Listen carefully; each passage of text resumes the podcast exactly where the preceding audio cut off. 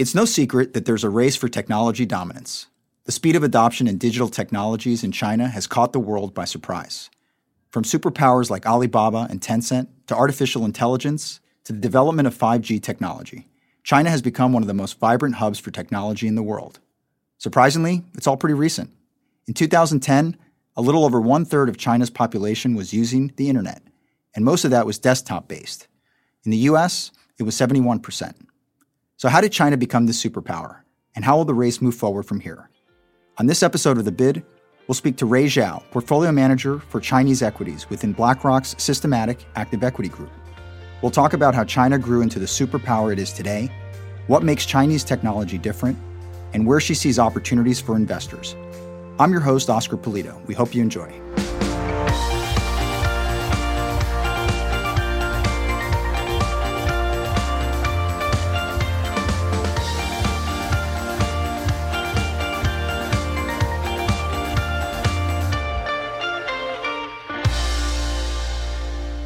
Rui, thank you so much for joining us today on The Bid. Thank you so much for having me here. Let's start at the beginning. Where was China five or 10 years ago in terms of technology, and how did it become the superpower it is today? China has completely evolved to a very different country as of today. And 10 years ago, we don't have much big data or machine learning going on in China. But fast forward to today, those are very widely available and very prominent in China. I would say the transition really started in 2003 after China added itself into WTO. The whole stock market only started in 1993 and in that year, it's only six companies. And the whole purpose for the stock market is not anywhere for people to invest. It's more about helping the SOEs, state-owned enterprise, to divest their shares. And the stock market really becomes investable to normal people after China entered WTO. So the number of private companies in China growing rapidly and also the size of those companies also grow rapidly. A lot of the GDP growth, which is generating wealth and cash flow, are not cash flow generated by the publicly listed company. Rather, they were generated by private companies or companies owned by the government. That's why they can direct the usage of the cash flow generated to long-term investment. The government has been directing all those cash flows to invest in future infrastructure projects or in technology upgrade and also in venture capital companies that help to fund a lot of the initiatives in the technology development. I think that's also part of the reason we have seen such a fast growth in China's technology sector. But also, I have been thinking about this question myself a lot as well. So I think in China, the education component really play a key role in this fast catch-up process. Back for myself, when I go through my school process, we were always told math, physics, and chemistry are the key things we need to learn. And I think for my generation, everyone has learned a lot of the hard science, but very little on the liberal arts. So it's pretty narrow knowledge, but it's really helping us to taking advantage of the engineer component. The government plays a role in this as well. My understanding is that President Xi's Made in China 2025 initiative seeks to transform China into a leader in new technologies. So, how does this support actually play out? Yes, you're absolutely right. The government has been a key component in driving the technology upgrade in China. The Chinese government usually set like five-year plan or revisited every year. So they have expressed the key focus on the technology upgrade and uh, recently called five years ago the big data usage in the whole economy. I think in the long run, the government really recognize the big data and technology can increase the speed of catching up and can increase the speed of economic growth as well as the stability in the society. The Made in China 2025 has been widely quoted among the media, and it's caught a lot of people's focus. This time, I think it's part of the trigger for the US China tension. So that's why it's become a very widely quoted concept. But really, when you look back in China's history, they always have a five year plan going on. And they also had a couple of times this 30 year discussion. But for 2025, the government wants to upgrade the technology platform in China, not only on the AI and the machine learning, and they really want to apply technology in normal people's daily life to increase the whole productivity of the society. Rui, what are some of the advantages that the leaders in China have when helping with this investment in technology that perhaps leaders in the US and Europe don't have, in your opinion? I think in China, we all recognize it's a one party dominated system. So I think there's nothing wrong to say that out loud. That's really give the country or the government an advantage to implement. So when they committed to anything or when they decide any change they want to make, they can really implement it quite efficiently. The downside is definitely is usually lacking very thoughtful discussion and deep understanding about the impact on the environment, on the society. But in terms of getting things done, they do have the advantage of that. And also, I think the party system have a very detailed focus that is on stability. So I think the whole government agree on their main agenda is to focus on stability. And to deliver stability, they need to deliver growth so that the public can enjoy some of the growth and enjoy the improvement in their daily life. And also, at the same time, the employment has been a key focus of the government. So I think China has been enjoying high growth historically, but most of that agenda is really to deliver or maintain stability over the long run. Let's talk about the consumer base in China. For example, in the US, when I think about technology, there is a hesitancy to share personal information with tech platforms, or there's worries about privacy. But in China, it seems like the opposite. I just heard that at major airports in China, for example, you can walk up to a kiosk that scans your face and gives you all of your boarding information. Is that true? I also heard about that, but I haven't tried it myself. But I will not be surprised this is happening in China or is going to be widely available in China in near future. I think you're right. Maybe part of the culture or maybe part of the past experience or history Chinese people are less concerned about their privacy. They're more concerned about the growth for their wealth. So that's why they are willing to share their information in order to maybe grab a better opportunity or at least try to grab a better opportunity or try something new. But I think the next generation, things might change. I already see some dramatic difference over the current generation and the young generation, the millennials. So I think things can evolve, but it just happened to be in the past few generations, you know, people focus more on the growth and wealth perspective rather than other parts. That's interesting. People are less worried about privacy, and it sounds like they're more focused on economic advancement. And that makes me wonder the idea of a super app where you can do everything all in one experience. It's not something that you typically see in the US, but for example, WeChat is a good example of this, where you can message a friend saying you're on your way to dinner, you can order a car, you can play a game on your ride to the restaurant. You can order your food before you get to the restaurant. There's a number of things you can do all within a single app. Do you see this being replicated outside of China? And what do you think are some of the advantages and disadvantages of an app like this?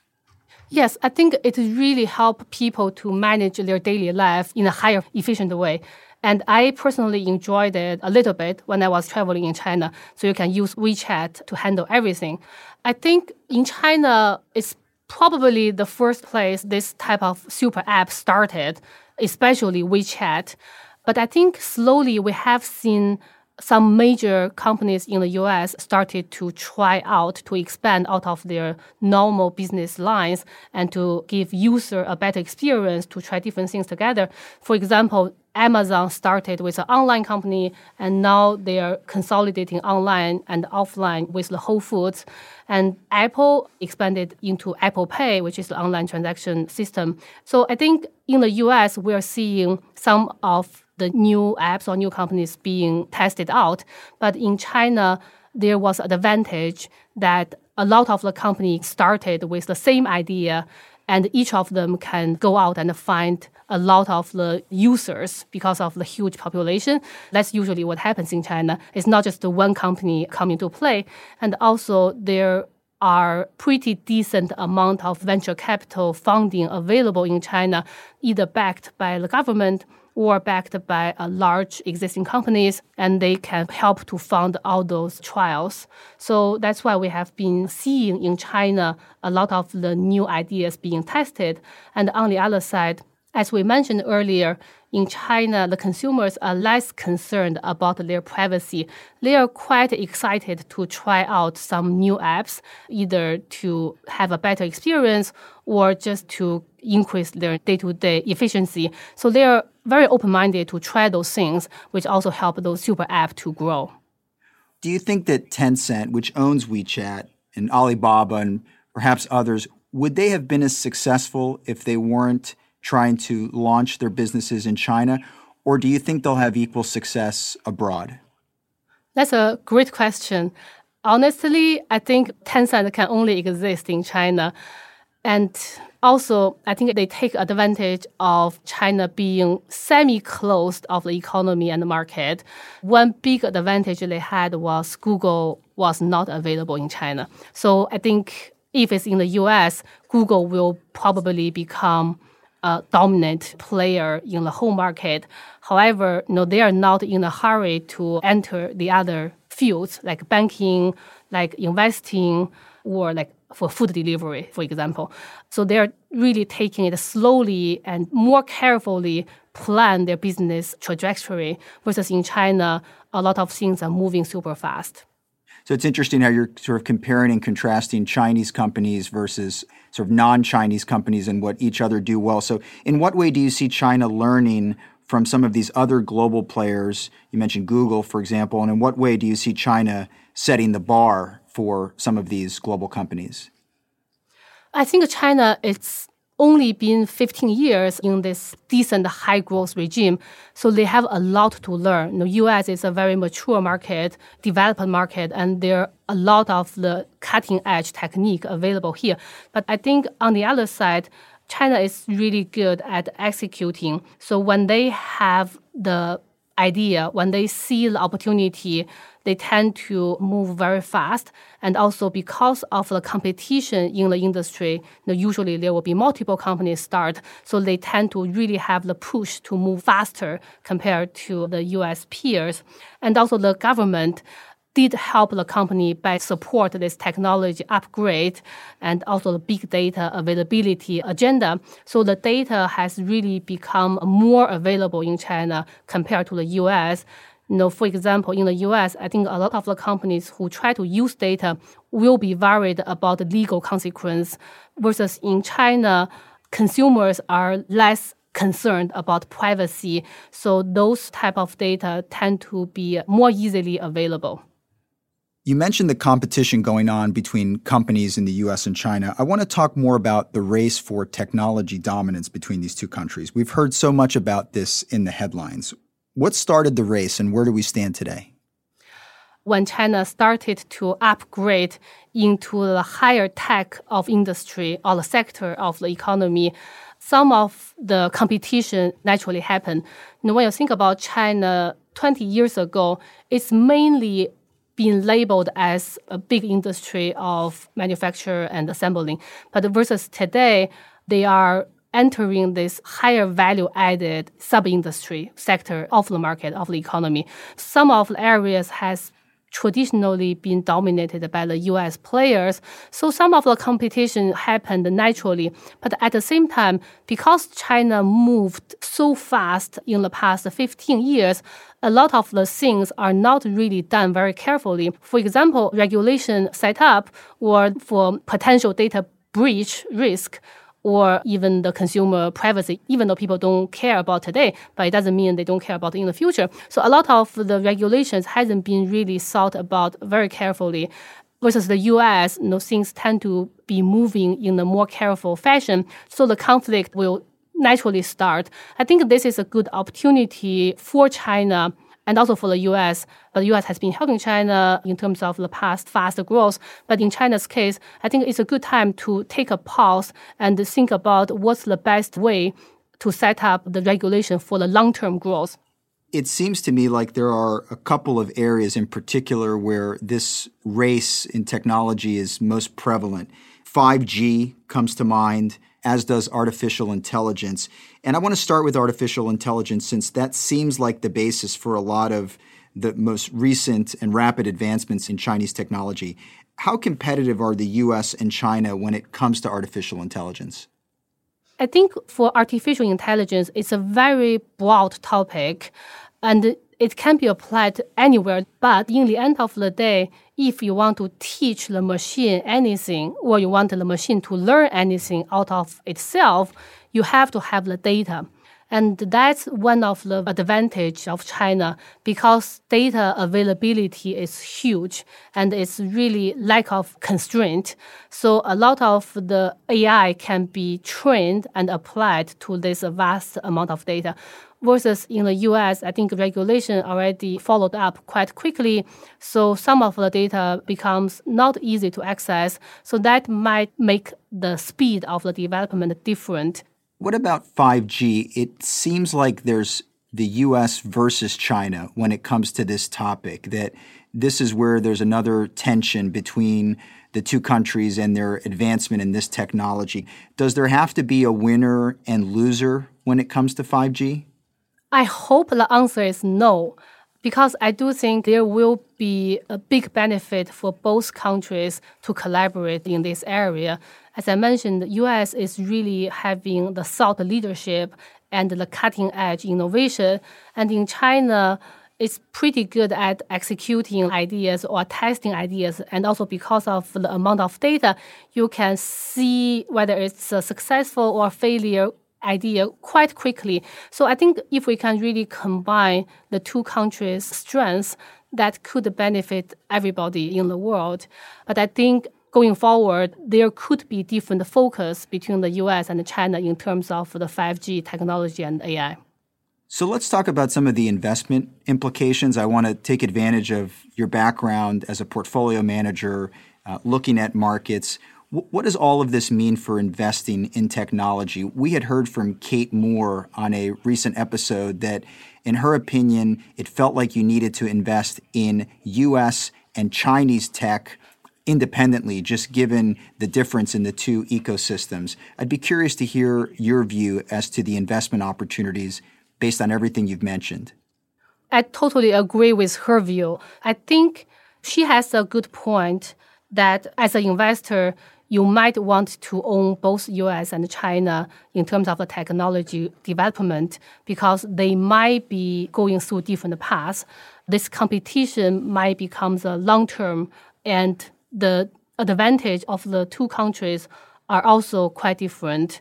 You know, China is good at implementing testing and finding the data for the test, and the US is cutting edge innovation. And also, I think in China, the technology or the use of internet, uh, use of the mobile app has rooted deeply into people's daily life from consumer like day-to-day life to investing. You can also buy mutual funds through the Tencent WeChat app or to healthcare. You can see doctor on your phone, either through a VC or just through a text chat or through picture. So a lot of the development in China are focused on the usage perspective, which help to improve humans' daily life versus the US, it could be more focused on a different aspect. So I think owning both sides of the company can probably provide investors a more comprehensive view of the technology upgrade or growth. Another one of the differences you mentioned between these two countries is the willingness for individuals to give up data about their social media usage. So, how do you use this when you're making investment decisions? Yeah, that's a great question. So I'll focus on China first. We can get a lot of the information from internet, including social media, but also including a lot of the disclosures that the companies are required to broadcast to everybody. So we combine data from different data sources together to give us a more comprehensive view about the company. one example I'll use is back 30 years ago, even in the US, investor can only get information by reading through the financial statement the company put up or talking to the management team through like one-on-one meeting. But fast forward to today, we can get a lot of information about the company through their online activity because we know how many people click their website every day, or we know how many people opened up their app and look at the company and how long they spend linger around in the app. Or we can read through the social media and see which brand people like and which brand people complain. So just overall, by leveraging the data, it answers a lot of the question we always want to answer before, but we couldn't. And today, with the data and technology, it's just to help our human being to answer these questions. Well, it's apparent we're going to be talking more about China, particularly in the context of our portfolios based on everything you've just shared.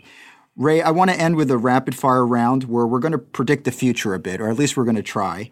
I'd like you to tell me whether you see the following things happening in 5, 10, 30 years, or never. Are you ready? Yes. Okay. Household robots. Within five. A cure for cancer. Five years?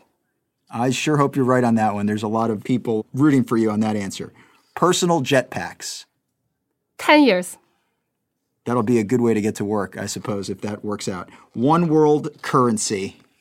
I would say somewhere between 30 years and never. Commercial space travel.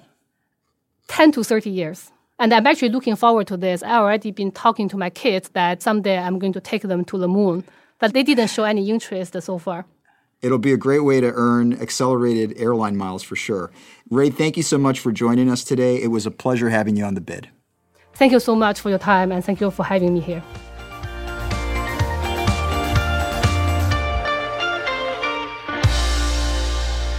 This material is for informational purposes and is prepared by BlackRock. Is not intended to be relied upon as a forecast, research, or investment advice and is not a recommendation, offer, or solicitation to buy or sell any securities or adopt any investment strategy. The opinions expressed are as of the date of publication and are subject to change. The information and opinions contained in this material are derived from proprietary and non proprietary sources deemed by BlackRock to be reliable and are not guaranteed as to accuracy or completeness. This material may contain forward looking information that is not purely historical in nature. There is no guarantee that any forecast made will come to pass. Reliance upon information in this material is at the sole discretion of the listener. Past performance is not indicative of current or future results. This information provided is neither tax nor legal advice, and investors should consult with their own advisors before making investment decisions. Investment involves risk, including possible loss of principal. This material is not an offer to sell or an invitation to apply for any particular product or service. In the US, this material is intended for public distribution. In Latin America, this material is for educational purposes only and does not constitute investment advice nor an offer or solicitation to sell or a solicitation of an offer to buy any shares of any fund. No securities regulators in Latin America have confirmed the accuracy of any information contained herein. The provision of investment management and investment advisory services is a regulated activity in Mexico, thus is subject to strict rules. For more information on the investment advisory services offered by BlackRock Mexico, please refer to the Investment Services Guide available at blackrock.com/mx. Copyright 2019 BlackRock Inc. All rights reserved. BlackRock is a registered trademark of BlackRock Inc. All other trademarks are those of their respective owners.